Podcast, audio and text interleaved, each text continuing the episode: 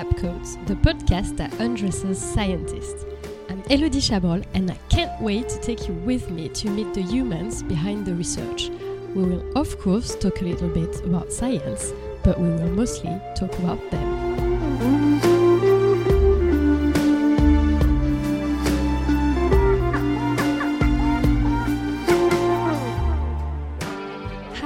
Everyone, and welcome to this new episode of Under the Lab Coat. And today, my guest is Davide Danovi, cell biologist, right? Yes. Hi, Davide. Hi, Elodie. How are you? I'm really happy to have you. We met a few years ago on a crazy trip at Google, and since that, you know, I always wanted to have your story. And like every time we meet, you tell me really cool stories about what you do. And now I'm really happy to do the podcast with you. So thank you. Thank you. Um, this podcast always starts with the lab coat on for you to tell me your research. So you have a few minutes. Go for it. Okay, so um, I'm very interested in uh, cellular phenotyping. We do human cell phenotyping. So, in a nutshell, we take pictures of cells and we also use other type of um, uh, characterization methods. Uh, and from the pictures, we make sense of the biology of the cells. We make sense of the cellular behavior. We can kind of understand whether a cell prefers to be uh, surrounded by other cells or alone, whether a cell proliferates, uh, dies, or kind of becomes a certain type of cell or another. And uh, this is useful for several applications. And in particular, we work on, on stem cells. And one type of stem cell in particular is uh, called induced pluripotent stem cells. They are embryonic like cells that uh, um, can become any cell type of a body. They are basically created from, like, for example, a skin cell. That's correct. Then, yes. then you turn into stem cells, right? yes. That's a It's, pretty cool uh, thing. So we always say to lay audience that uh, a stem cell is kind of juggling between a family and a career in a sense because if you decide to self-renew, you make copies of yourself and you create identical cell types. Whereas if you decide to differentiate, you learn a function, and it's a little bit like becoming uh, a truck driver or Okay. or a lawyer or Yeah. a, or a doctor.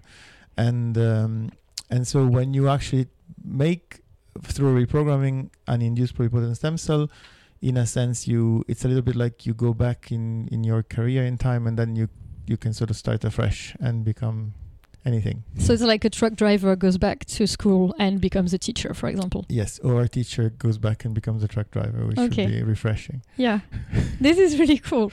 Um, and you said phenotyping. Phenotyping means like what a cell is, basically what she expresses and stuff, right? Exactly. Okay. Phenotyping is from the gr- from the Greek uh, pheno, which is kind of like the the appearance. So Okay. how, how a cell looks, yeah. And typically the question is always to correlate the phenotyping to the genotyping. So part of how a cell appears depends on what's written in uh, its DNA. Part depends on the environment. It would be like phenotype is blue eyes and it's written in your DNA, for example, but it's more complicated than that for cells. Well, yes, but phenotype would be, for example, brown eyes, but Mhm. maybe genotype is brown blue. Okay. And so then Oh, this yes. is why your children, one of your children will get blue eyes, the other one will get brown eyes. So, yeah.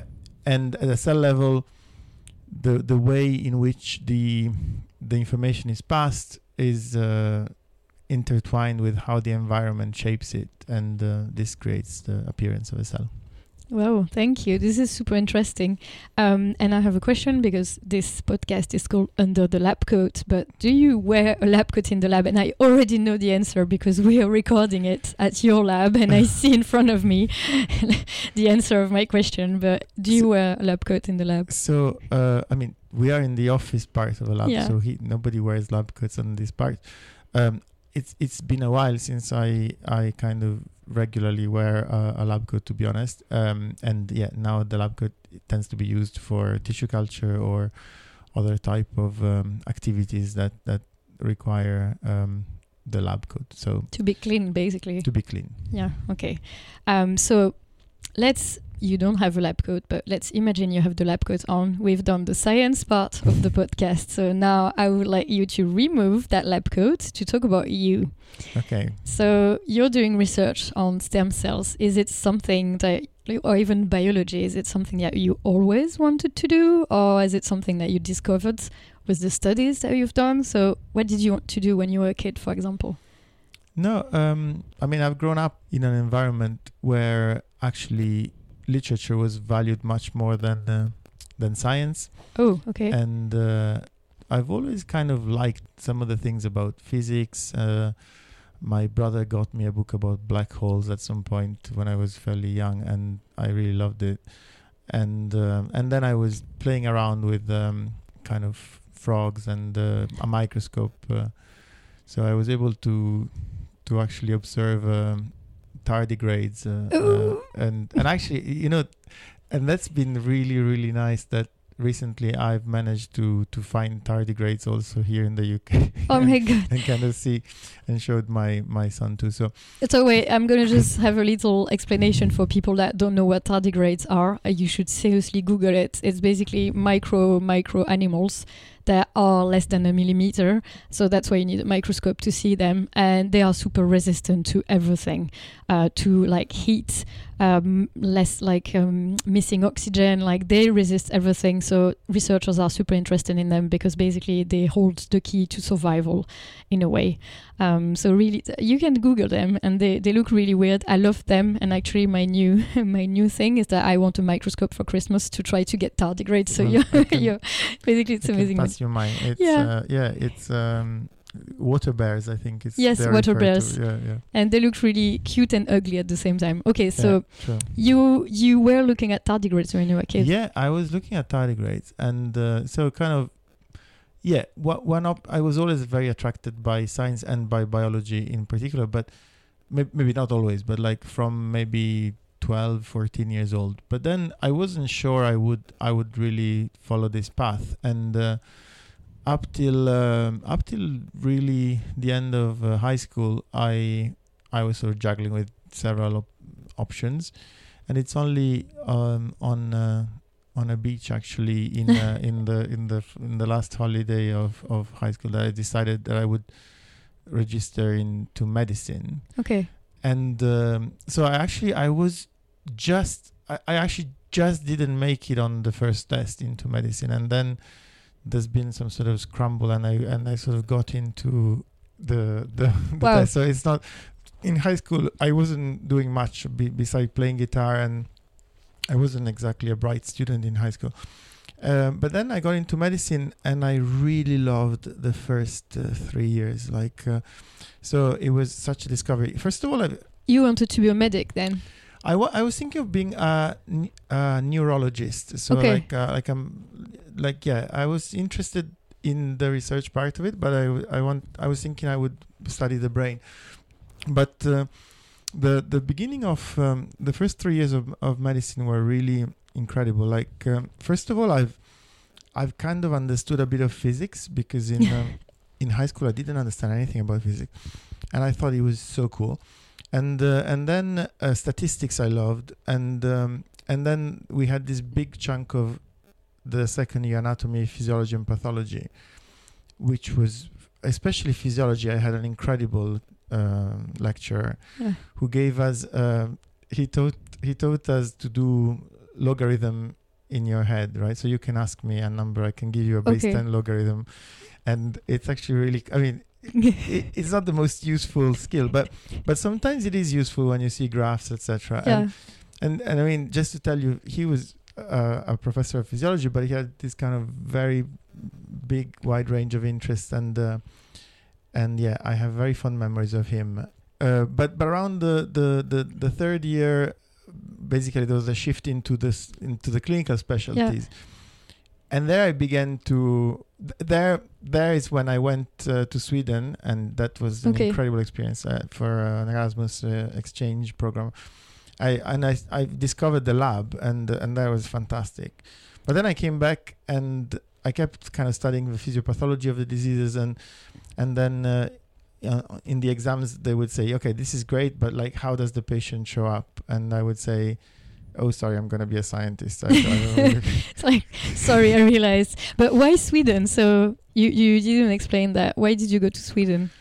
So there were different options and actually one was incredibly king's uh, college in london. Okay where you are right now. where, where we are right now and i think uh, i have i had put I, I remember it was london but i'm fairly sure it was king's but i i had put that as my first option but then there was some sort of uh, change in uh, in how the grants were distributed and uh, i got this phone call saying uh, I have a chance to send two people to Sweden and not one. So do you want to go with Okay. Sweden? And I said, yeah. and it was like a lab thing then Yes, it was an entirely lab-based project in uh, Stockholm, in uh, in the south part of Stockholm. Uh, so based on the Karolinska, but okay n- yeah, we all get, if I, I get carried away with Sweden because I love it so much. But um, uh, yeah, it was a great experience. Uh, so this is when you discovered research Yes, basically this is when I discovered the actual lab. and this is when you decided okay um medicine maybe not i want to be a researcher Exactly, exactly. So I came back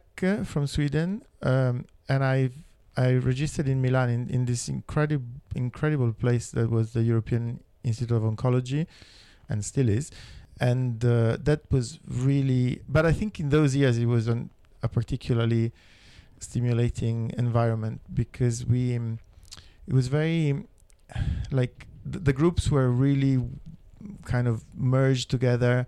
Okay. Uh, it was a really nice vibe. And I, I, I started just simply coming to the lab on a uh, I think it was on a Wednesday afternoon. I would stay till kind of late-ish. Uh, and then on a Thursday morning I would run my, my gel to test that the preparation of DNA was um, Yeah.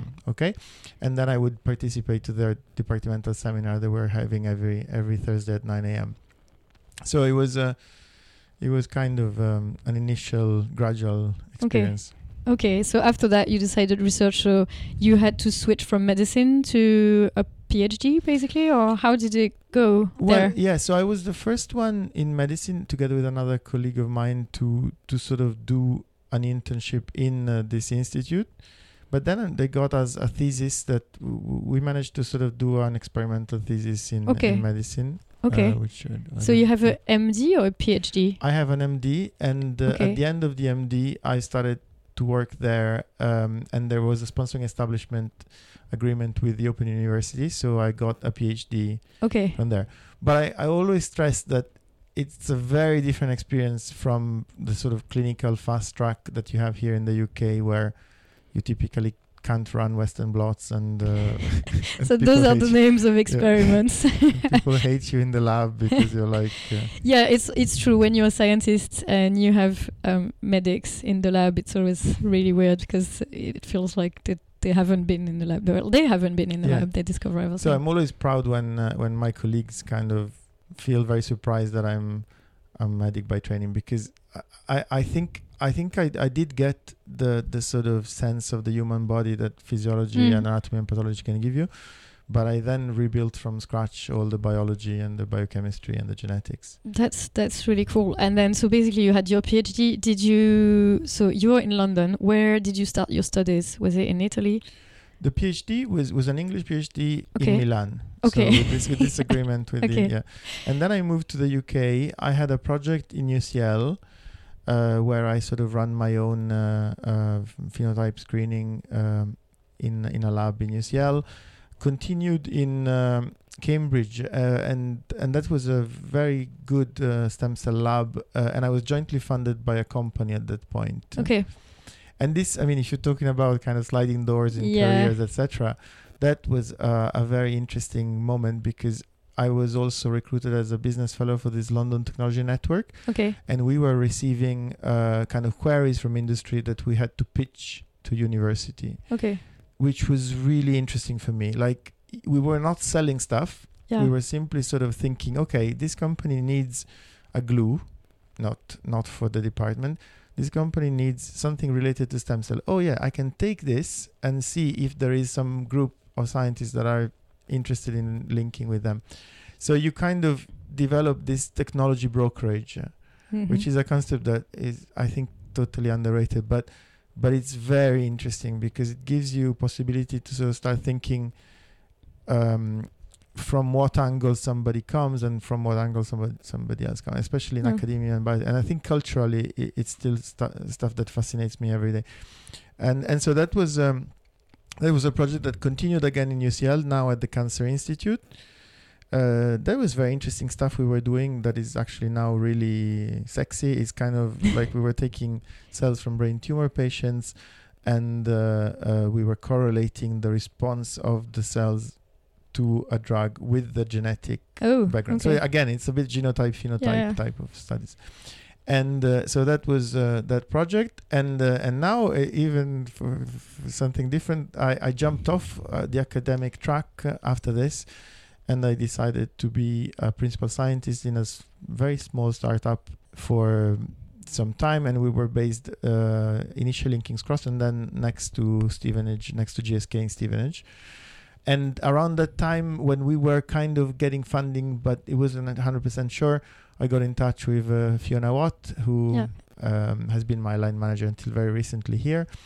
And um, she was building this new center, and I sort of was very interested, and I, I got the chance to work with her, which was brilliant, and also to develop uh, quite a big project without some some independent scientific.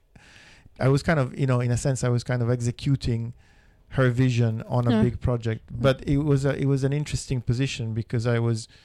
I had more resources than a young PI from Okay. one point of view, but at the same time, I was also considered a bit of a glorified technician by others. so i i it's interesting. And so, yeah. yes, sorry, I'm, I'm Sorry, yeah, let's recap for for people. So basically, um, so you started medicine, then you discovered research, then you did, uh, you had your MD, then you did the PhD, then you went into the research branch, um, and you did some research, uh, etc., etc., lots of things, and now that's what we're going to talk about. Is you're doing research in academia. You're a lecturer, right? Yeah, I'm a senior lecturer here at King's. Okay, but you're not just doing that. It's just 100%, not 100% academia anymore for you now. Well, so this all happened in. Uh, so I, al- I've al- I was always very interested in this space between academia and industry, and even in the work I, I was doing here.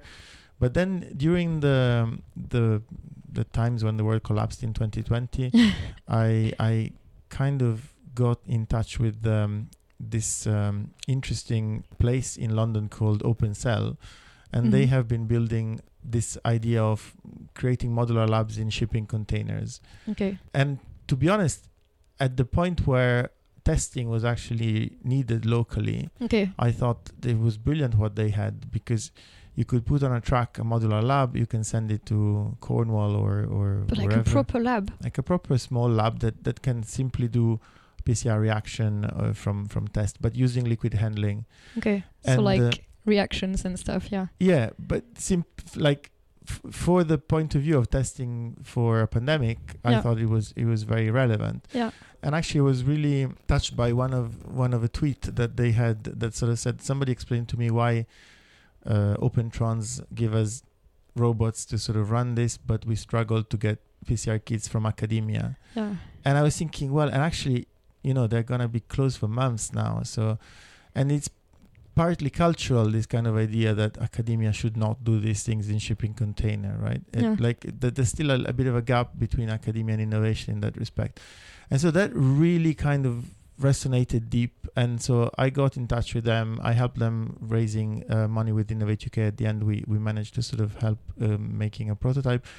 Um, ultimately, that project got completed. So there are these these uh, these shipping containers that that work, and it, it, it is a solution that can be can be considered for for this type of needs. And at the same time, I was sort of thinking that I wouldn't, I wasn't hundred percent an academic, and I Yeah. would never be hundred percent academic, and I would be probably sad if I sort of got completely in that track.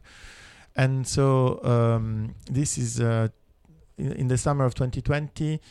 I, I did get uh, my senior lectureship, um, and then shortly afterwards, I got a formal offer from uh, bit.bio, which is an amazing company based in Yeah. Cambridge, and uh, we now do um, every cell type. Okay. So now you're working bit.bio and Kings. So how much, like, what is the life of a scientist is divided into? So how do you do? Because you're Cambridge and London.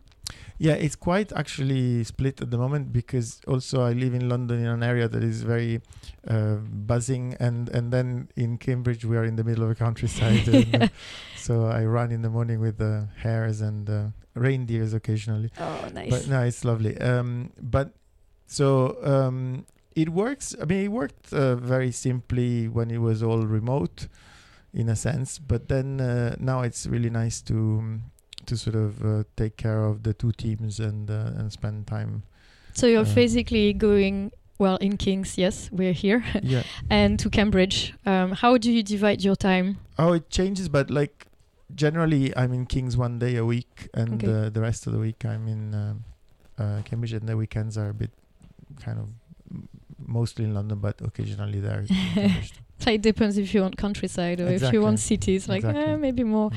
Okay, and w- what do you do there in that company? Is it completely different work? No, it's a, it's a very similar type of methods. Uh, we are just very focused on the things we do in bit.bio, which um, deals with obtaining from these embryonic-like cells virtually any cell type of a human body, and we uh, kind of get interaction with our colleagues, uh, scientists, uh, and and some kind of come to us saying. Can you tell me if this is a neuron? And we sort of say, well, actually, yes, based on images or flow cytometry.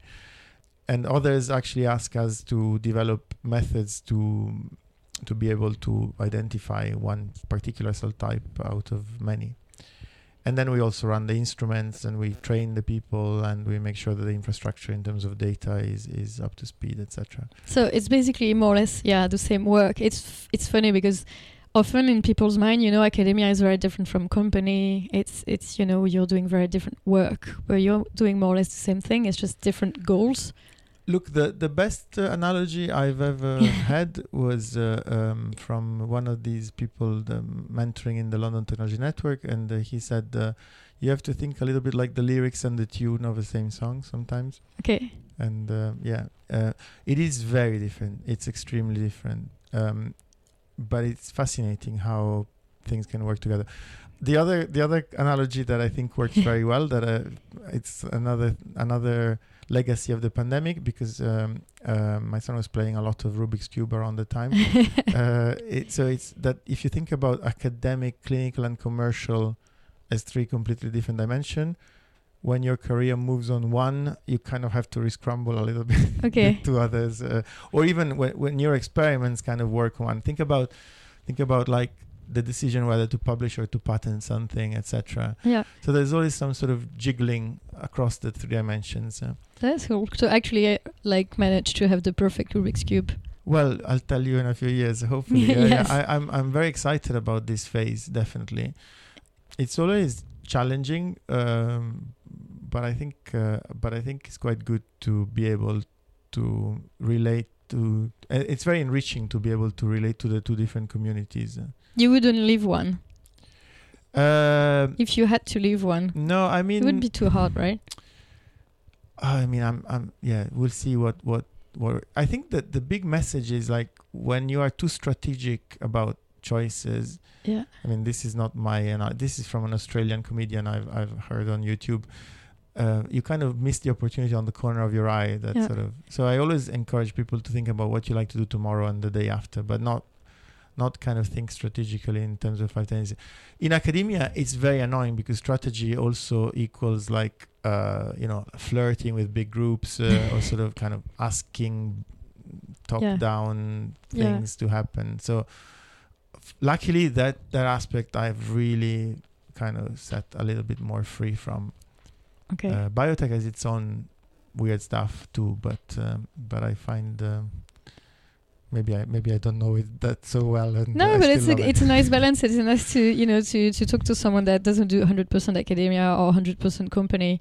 Um, so it's nice to you know see the differences and see that it's not that different after all. And uh, the, I'm more amazed by the fact that it's like Cambridge and London, and you have to go back and forth, you know. And Yeah, it's like that's "Ah, not too bad. It's like an hour yeah, twenty by car, so it's fine. and you can enjoy the countryside. Yeah, you can enjoy the countryside. So, yeah. and we're gonna slip to actually the subject, the last subject of the podcast, which is what do you do when you don't work? So you said you're running early in the morning, right? Yes, I do. I run early in the morning. These days, I'm actually on a really kind of weird timetable. So I I really kind of go to bed with the sun and I wake up with the sun when I'm in Cambridge, which is a bit sad sometimes, but but I love it. And uh, and then I around after lunch I kind of need a nap and stuff. so, so in the weekends I can even nap. But but yeah. 5:30 to 6:30 I have found these incredible little streets in the middle of cornfields and uh, and it's such a nice way to start your day. So you run with the little animals like hare Yeah. and, and this Yeah. is like Yeah. I'm very jealous of you right now. Oh it no, must be it's- I super mean, peaceful in the should- morning. You should come and check it out. It's it's, and also w- what I like is that hares typically, they they well we have this uh, in in the Babraham campus we have this kind of robotic lawn mower Yeah. and the hares interact with uh, with the robot. It's, it's something kind of out of Star Wars. And the other thing they do is they gather in the morning in groups, and I always have the impression that they plan their day. They're plotting for whatever's next. yeah, exactly. Okay, and uh, so yeah, you you're saying you're running. You you're running. You're doing some big runs. I think you've done I- one not I've long ago. Well, yeah, I've done half marathons. I'm I'm really pathetic in in terms of speed. Yeah, but you're doing it. yeah, but but um, it is good. yeah, I, qu- f- the- I I quite like the ten kilometers. That's quite Okay. nice. But the, the, I've done half marathons, many, but I I've, sometimes I finish then thinking I'm gonna do a full A full- marathon one yeah. day. Sometimes I finish thinking I'm never gonna do one again. I'll I'll, ki- I'll I'll I'll stick to the ten kilometers. But no, i it's nice. Okay, and what else do you do? Uh, well, I, I mean, I like music. I'm not. Uh, so you were playing guitar. You said when I- you were I- younger, right? Yes, I've been playing a lot of guitar in high school. Um, what kind of guitar? Well, initially I've been playing like this sort of acoustic guitar that every Yeah. Italian guy kind of plays. Um, then I've sort of learned a little bit how to play the electric guitar. Uh, okay. But I mean, it's pathetic. But Nah. but I quite like. Um, I quite like to sort of sing along with people and like. Uh, not so much karaoke Okay. because I find karaoke a bit limiting in terms of uh, your individual freedom. well, I quite like to sort of jam sessions and stuff like that. And occasionally, like even last week, we had one nice. at work, uh, like kind of random. And yeah, you like you take your guitar and Yeah. you sing together. exactly, and people play well, people don't play, and it's it's kind of it's uh, it's all good. This is pretty cool. Around the fire, you know, that's the best. Yeah, we didn't have the fire last week, but yeah. Was it in Yeah, Cambridge or in Cambridge, in in Cambridge? Cambridge, yeah, okay. Yeah. That's that's nice. Anything Uh, else? Because I know some stuff, but I think I'm not I'm supposed to talk about that. So, Oh, what? Did, so in actually in SciFoo, I did play the bass. Do you remember? oh, you in uh, in Google. yes, yes. We had these sessions there. So Yes. that, that kind of stuff I really like. Yes.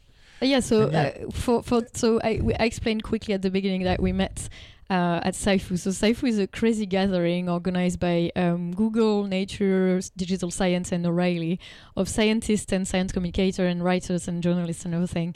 And it's just really crazy because the idea is to network as much as you can during three days. And the Saturday night usually is a very chill night, doing playing um, like games and guitar and everything. And yeah, you we it was quite fun. Like yeah, and and networking is one vowel away from not working. Remember it. Yeah. it was it was it was great. Yeah, and it was great to meet. Yeah. Yeah. So yeah, that's true. You were playing guitar there. Um, yeah, another hobby. Anything? No, not much. I like playing chess. I Oh, do play chess. okay. Yeah. Uh, I I used to play more, and uh, then actually used to play with a high school mate of mine. Okay. But then he started kind of playing for real, and, And then it and was too much. became, Yeah, it became annoying to play the guy because I was always losing. Do you play with uh, your son then? A little bit, yes. Yeah. But again, he's he's kind of catching up now. He's getting uh, too yeah. good. Um, but I like I like chess. I always I always feel it's a bit like REM sleeping. It's uh, it's kind of rewiring Ah, yeah. your brain in a- in a in a weird way, and uh, I I really like it. I, I really like especially after dinner to sort of okay, chill out. yeah, and chill out. Uh, you have your chess. You Okay. Um, thank you for sharing all that. We're arriving to the end of this episode. Thank that you. really fast. I have one last question for you. oh, oh no! I thought it was over, but it's not. No, it's good, Um, it's do you have anything before we finish that you wanted to say we didn't talk about, or like a last, you know, thing, like a last? Like, so no one word or thing, something? one message I would like to to share with is I, I do think there are some structural problems in uh, in the current academic environment that are probably bigger than than a single person to tackle or or, or like uh, and kind of require some sort of understanding and, and awareness and uh, and I think for example um, we should we should nurture a community that should not be so different from uh, the equivalent professionals in other environments. Think Mm. about the difference between uh, the way people say my PhD student and how stuff like this would never be allowed in uh, like I don't know finance or, Mm. or even or even other kind of work. So so I think we, we should sort of challenge some of some of the cultural aspects, not not everything because academia is great, but but some of, of the cultural aspects from within in a sort of maybe maybe not not necessarily revolutionary way, but m- maybe in, in a sort of gradual gradual change. Uh, and I think, in a sense, biotech could teach some of this stuff to to academia, and and I think um, finding this sort of uh, alignment of the goals is the real secret for impact, because ultimately.